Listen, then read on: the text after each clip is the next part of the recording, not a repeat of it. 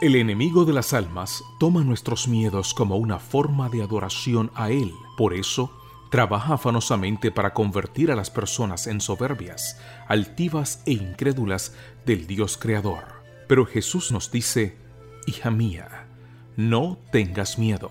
Devociones matutinas para damas que comentan cada historia de la Biblia en la que se mencionan los términos de miedo y temor. Escritas por Arsenia Fernández Uclele en la voz de Isis España. Bienvenidos. Buenos días mi querida familia. La reflexión para enero 22 se titula Una conciencia culpable. Al ver los hermanos que eran llevados a la casa de José, les dio miedo y dijeron, nos han traído aquí por el dinero que antes fue devuelto en nuestros sacos nos han tendido una trampa, nos atacarán y nos harán sus esclavos, junto con nuestros asnos. Génesis 43, 18. Los hermanos de José estaban frente al gobernador de Egipto.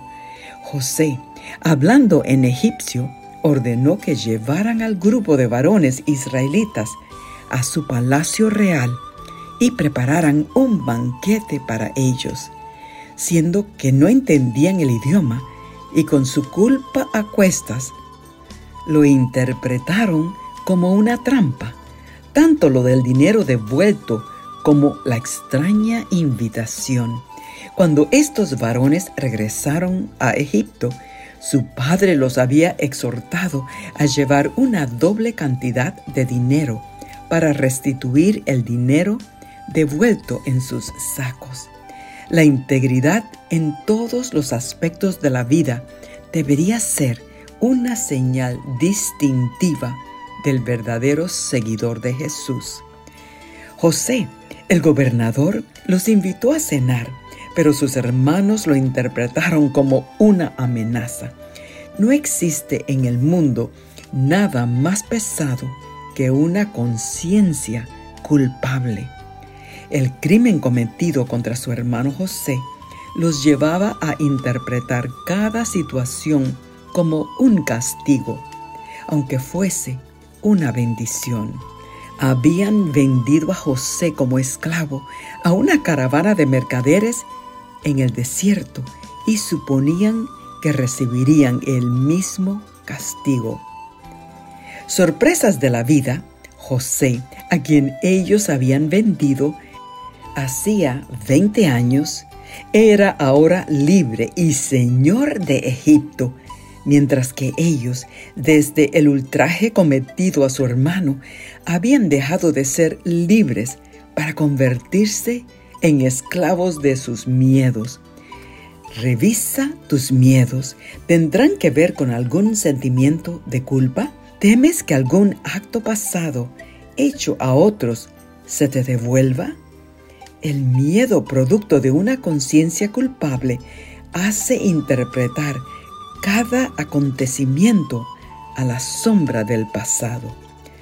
Si te sientes responsable de una mala conducta, no permitas que el enemigo siga jugando con tu mente. El autocastigo no ha logrado liberarte de la culpa.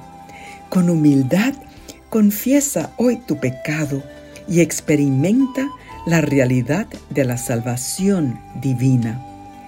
El Señor dice, vengan ahora y pongamos las cosas en claro. Si sus pecados son como la grana, se pondrán blancos como la nieve. Si son rojos como el carmesí, se pondrán blancos como la lana. Isaías 1, 18.